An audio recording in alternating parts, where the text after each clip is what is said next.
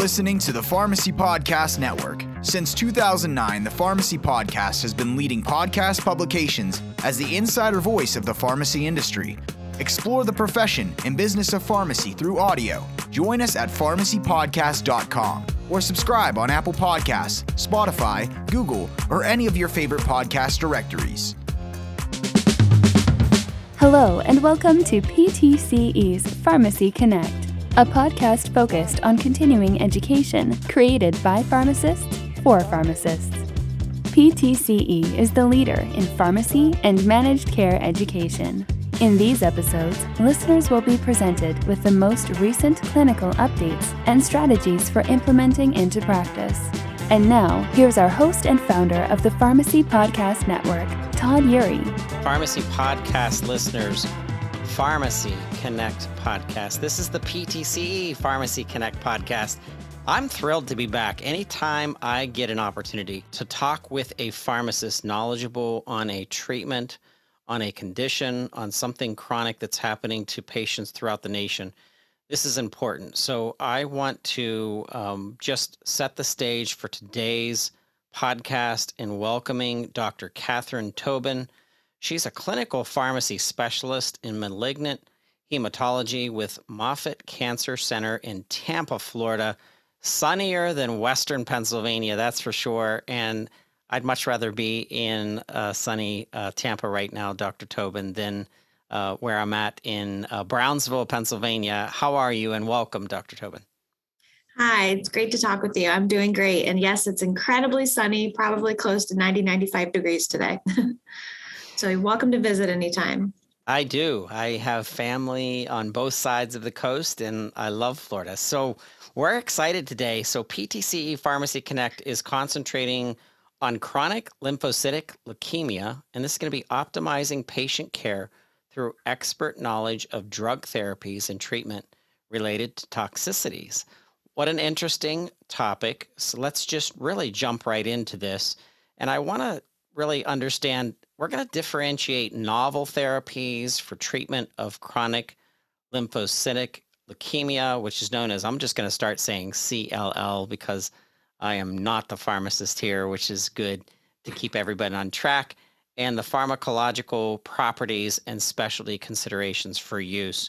Can you kind of expand upon and, and set the stage for our listeners today about what we're going to be talking about?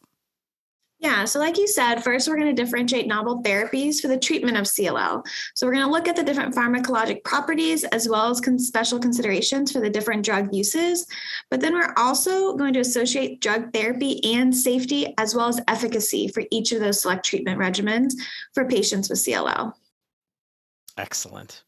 So I'm going to kind of jump right into this. We're going to kind of start out with drug therapies in, in background and I want you to kind of expand upon, you know, are there certain features that impact patient prognosis, uh, the required treatments that are already in place for modalities, um, CLL being treated historically? Let's start out with, you know, are there certain features that impact patients' prognosis? This is a great question. So, before we even go to certain features, let's just define what CLL or chronic lymphocytic leukemia is for listeners. So, CLL is actually our most common leukemia among adults, and it's characterized by clonal proliferation and accumulation of mature B cells. So, this can happen in a few different places. This can occur in the blood, the bone marrow and lymph nodes, as well as the spleen. And it does require presence of more than five times 10 to the nine um, monoclonal B lymphocytes in the peripheral blood. So it does require specific lab value. Now, getting into the prognostic factors, there definitely are some that are important that help us differentiate between favorable, intermediate, and unfavorable disease. So, first, we'll talk about favorable disease. So that includes the presence of deletion 13q, and that can be seen on FISH, or presence of the IGHV mutation, and that's looked at on DNA sequencing. Now, unfavorable disease, which we'll talk a lot about today, there's a few different markers that can um, signify unfavorable CLL. So, one of them is the presence of deletion 11q or deletion 17p, and deletion 17p is also associated with another poor prognostic factor, the TP53 mutation. Now, I just said the IGHV mutation is favorable. So, on the contrary, if the patient is unmutated, which is the presence of 2% or less, then that's unfavorable. And that those patients typically do not do as well. And lastly, a complex karyotype. Um, so that's a little more rare, but complex karyotype, which is defined as greater than or more than three unrelated abnormalities in one CLL cell, also will put patients in that unfavorable category. So, Katherine, what about requiring treatment? Uh, do all patients require treatment for CLL? No, not all patients with CLL do require treatment. So there's still a very large subset of patients that can be appropriately, appropriately managed with what we call watch and wait or just an observation method. Now, the indications for treatment include there's quite a long list. So, one of them is the presence of any disease related symptom. So, if a patient's present to clinic and having true symptoms, then that's when we would treat. Bone marrow failure, so that's when patients present with platelets less than 100 or hemoglobin less than 10. If patients have any massive or symptomatic splenomegaly or lymphadenopathy, um, another indication for treatment is progressive lymphocytosis. So that's when a patient will present with a greater than a 50% increase of their lymphocytes over a two month period or doubling time of less than six months. And a few other indications. Sometimes our CLL patients will actually present with autoimmune cytopenias that are not responsive to steroids, or if they have any other type of symptomatic extranodal involvement. So, really, when patients present with any symptoms related to the disease, that's when we want to start treatment. But not all patients will require treatment upfront. You know, the evolution of drug development, clinical trial innovation, digital therapeutics, all of these things that are coming back to the management of treatment of different chronic disease states are all coming back to the pharmacist. And I think of the history of treatment. So let's talk about CLL in being treated historically. Can you kind of expand upon that just to set the stage for our listeners? Yeah, so CLL treatment really has come a truly a long way and it has changed drastically over the last several years. So, if we talk historically in the early 70s, 1980s, there really were very limited options. A lot of times it was watch and wait, or there were sometimes that patients would get monotherapy with specific chemotherapy agents, like alkylating agents, such as chlorambucil. Sometimes we use cyclophosphamide or fludarabine at that time.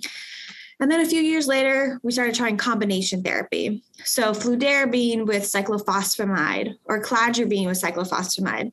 And although that did lead to some improvements in the patient's response rate, um, it really didn't give us the response we're hoping for. Now, a significant breakthrough occurred in the 1990s with the use of rituximab, which was the first anti CD20 monoclonal that was used in CLL. This eventually led to what we call chemoimmunotherapy. The most common one was FCR. So that includes three different chemotherapy agents fludarabine, cyclophosphamide, and rituximab. Now, those initial results with that triplet therapy really did show an improvement in a progression free survival, but it still really wasn't what we were looking for.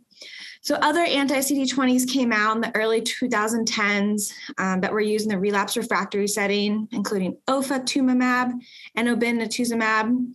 But really our treatment landscape truly changed in 2013 with the approval of ibrutinib.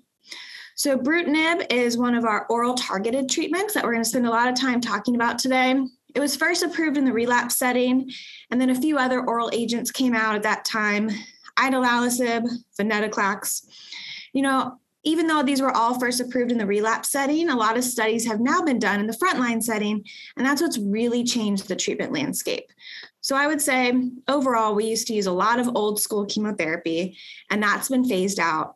And now we're using a lot more of our oral targeted agents like ibrutinib as well as venetoclax that we're going to spend a lot of time talking about today.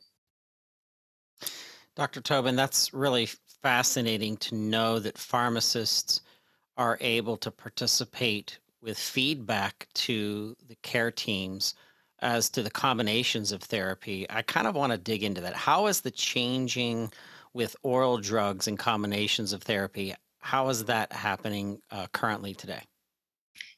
Yeah, so as you said, the treatment landscape has really shifted dramatically with the addition of all these oral agents. So now patients really are able to take true responsibility of their own treatment at home with the oral chemotherapies or oral agents. So there are multiple different options. Now, there are two main drug classes that we utilize. The first one is called Bruton tyrosine kinase inhibitors, or I'll just refer to it as a BTK inhibitor. And then the other drug class are BCL2 inhibitors. Now, there's only one BCL2 inhibitor on the market called venetoclax. However, the BTK inhibitors, there's multiple. So there's ibrutinib, a acalabrutinib, and even zanubrutinib. And you know, you really can mix and match these. Um, there's certain indications of when the patients may tolerate or be uh, better fit for one agent versus the other. There are a small subset of patients that we will utilize chemoimmunotherapy, but I would say that's very, very rare. And so there's discussion, ongoing trials of looking at even triplet therapy. Um, that's something that's really just in the context of a clinical trial.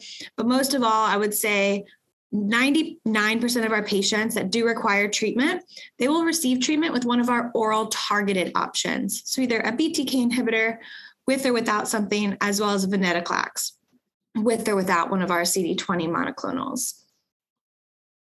Okay, so I want to I want to talk about some of the more recent clinical data supporting the use of these agents for a patient that is newly diagnosed with CLL. Um, I I'm curious to understand that. I'm sure our listeners want to hear more about that as well. So there are many, many key trials that have led to the approval and recommendations for frontline treatment. So I'll name off a few. So there's Resonate 2, Illuminate, Alliance, ECOG 1912. All of these specific studies looked at a ibrutinib in the frontline setting, and all of them showed a benefit in progression-free survival. Now, there are also studies that looked at acalabrutinib with or without obinutuzumab, such as Elevate TN. And when we think about our um, BCL2 inhibitor, venetoclax, that was looked at in the CLL 14. And Sequoia also looked at zanubrutinib. Now, I could sit here and talk to you for several hours about all these studies, but for the sake of time, let's just pick a few. And I'm going to discuss the ones that I think are most prominent and really change, led to key practice changes. So the first one is the Resonate 2, and this looked at ibrutinib. And I really feel like you cannot talk about ibrutinib without talking about the Resonate trials. So these trials really are what led to the approval of ibrutinib, and they truly were the landmark trials. Now, Resonate 2 looked at treatment naive CLL patients. So, like you said, we're looking at newly diagnosed. And they looked at patients that were 65 or older. But the one thing that they did leave out is they left out our high risk patients of deletion 17p. So this study looked at treatment naive CLL patients, so as you mentioned, newly diagnosed, and it looked at patients that were 65 years or older. And the key thing to keep in mind here is it excluded patients with deletion 17p. So it did exclude some of our high risk patients. Now it compared ibrutinib once a day versus chlorambucil.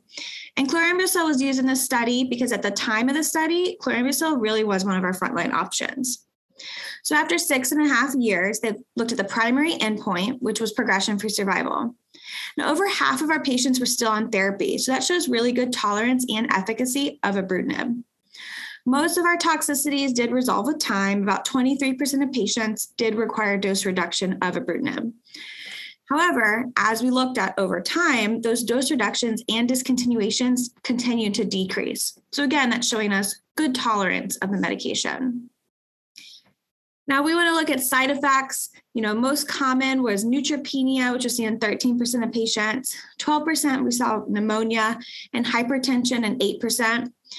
And I really want to point out this hypertension because this most commonly occurs with prolonged treatment. And it doesn't necessarily appear immediately after starting ibrutinib. It's like the Power Rangers of therapy against the CLL of the of of this condition and world. And I kind of want to understand, you know, what treatments are preferred uh, for a patient that is starting therapy. Yeah, so you know, looking at this Resonate 2 trial, this really showed us that ibrutinib was preferred in that frontline setting. regardless of IGHV mutation status, because patients did well whether they're mutated or unmutated. The one subset of patients that we cannot really say may benefit at this time was due to the deletion 17p, just because they were not included. So overall, the bottom line with Resonate 2 is ibrutinib was superior to the old school chlorambucil and frontline treatment of CLL. And overall, patients did tolerate the treatment fairly well. Now you may be wondering about what about our other BTK inhibitors like acalabrutinib. So this is another preferred frontline option. So how do we choose between the two? Uh, if you'd like, I'd like to spend some time talking about the Elevate TN or the Elevate treatment naive study. Yes, absolutely. So this study looked at treatment naive patients, again, older population of 65 or older, but it also included younger patients with comorbidities. So that's a key thing that now we have some data with younger patients. Now, patients were randomly assigned to three different arms.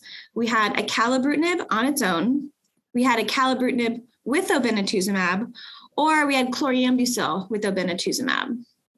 Now, if obinutuzumab was used, it was introduced in the second cycle, and this is really standard for CLL treatment.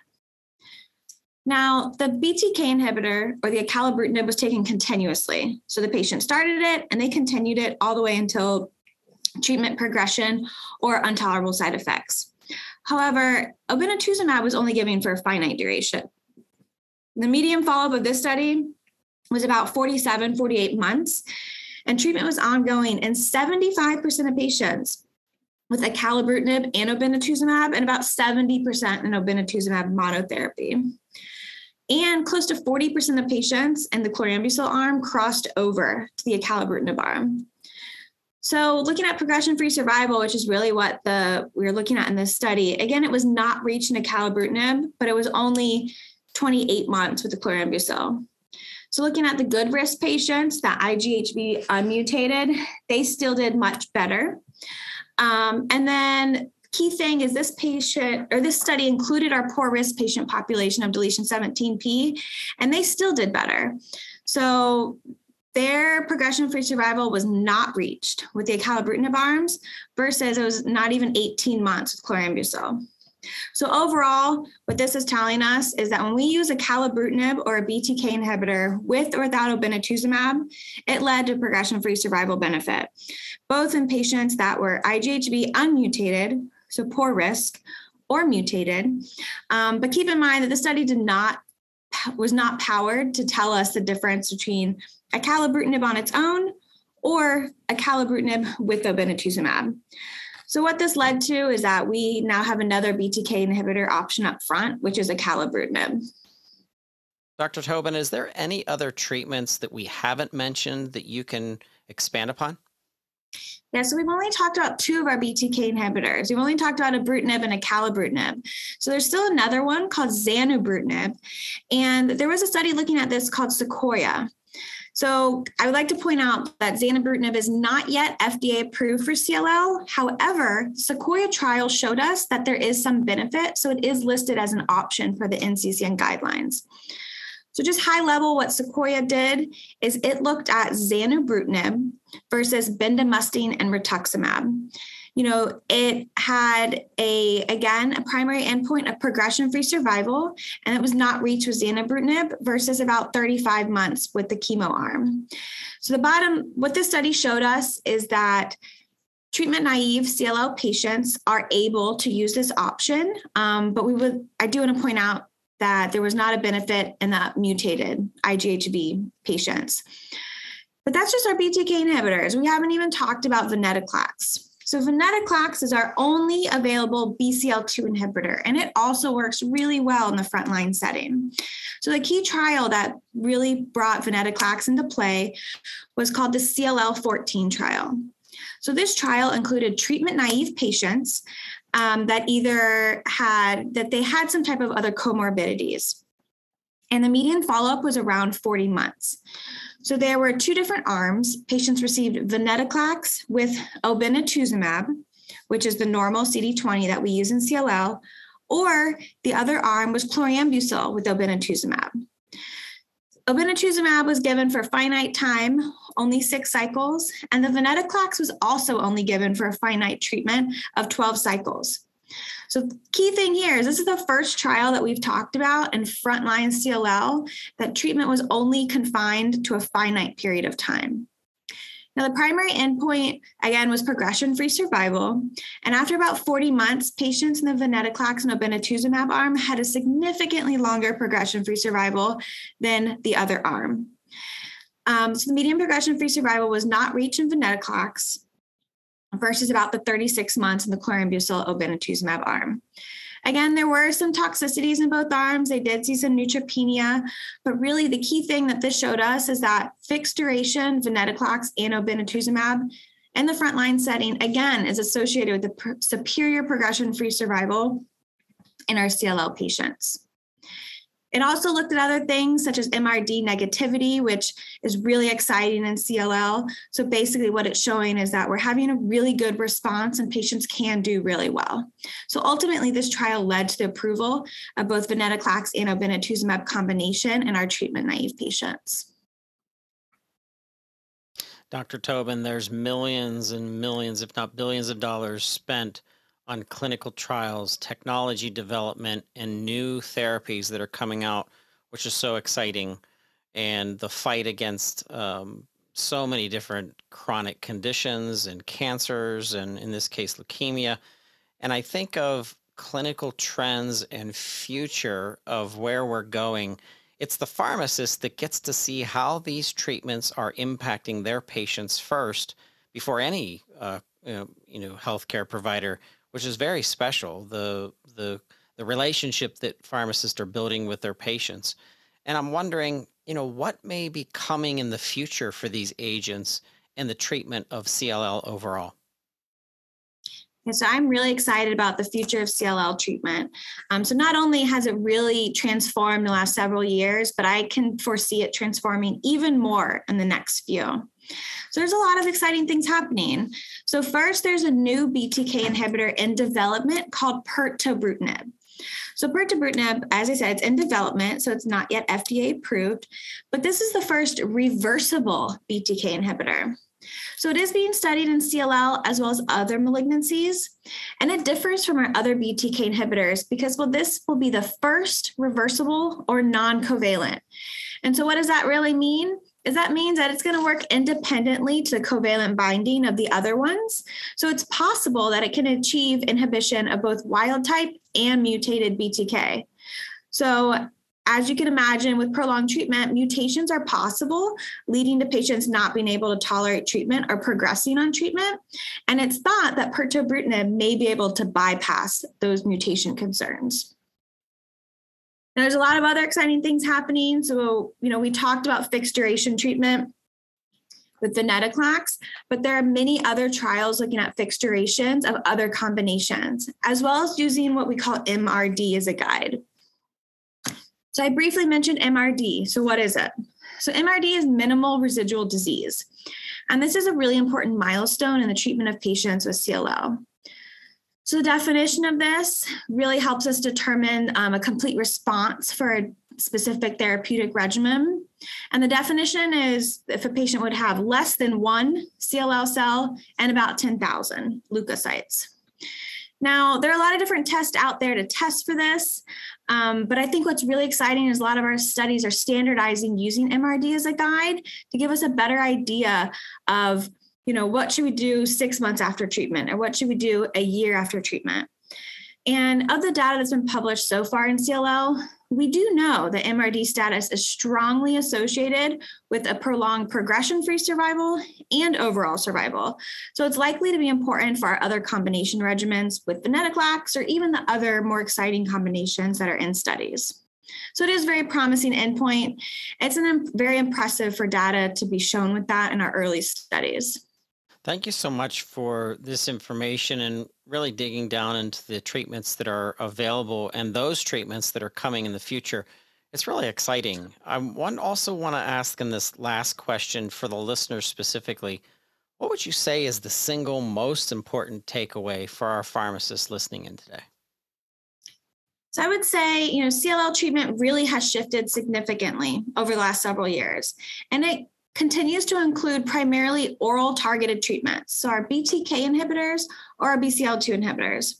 Now, both regimens provide extremely promising results in both our frontline and even relapse setting. And I'm really excited about the future treatment landscape as we continue to look at different combinations of therapy. Dr. Tobon, I want to thank you so much for your time today and sharing this information with our listeners. Listeners, if you're out there, PTC Pharmacy Connect has an entire library of continuing education. You can Google PTCE Pharmacy Connect or go to pharmacytimes.org. Regardless, all of the content is there, and there's so much am- amazing content that you can use while you're driving, jogging, doing something where you're just listening to um, to get your CE. I want to thank PTCE Pharmacy Connect's team. We so much appreciate all of the support that you've given to the Pharmacy Podcast Network, as well as our pharmacists out there who are our champions. We are excited about the coming of part two on this subject. Um, Dr. Tobon, do you want to give us just a short summary of what we can look forward to for part two? Yeah, so part two of this segment, we're really going to do a deeper dig into the actual drugs themselves. So we'll talk more specifically about what to watch out for for the specific oral targeted agents we've talked about, as well as how to handle the toxicities and really the pharmacist's role in what we do in the frontline setting. Pharmacists, you are our favorite providers. Thank you for all of your work that you do. Please let us know if there's anything we can ever do for you. The Pharmacy Times team, the PTCE Pharmacy Connect team, and obviously our Pharmacy Podcast Network. Thank you so much for all that you're doing throughout the nation, caring for our 330 million citizens that are out there. And uh, thank you so much for listening to the PTC Pharmacy Connect.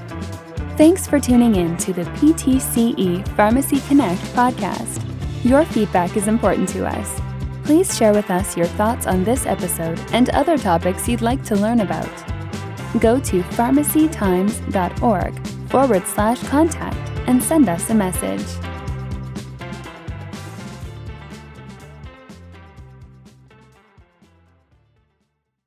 This podcast is a part of the C Suite Radio Network.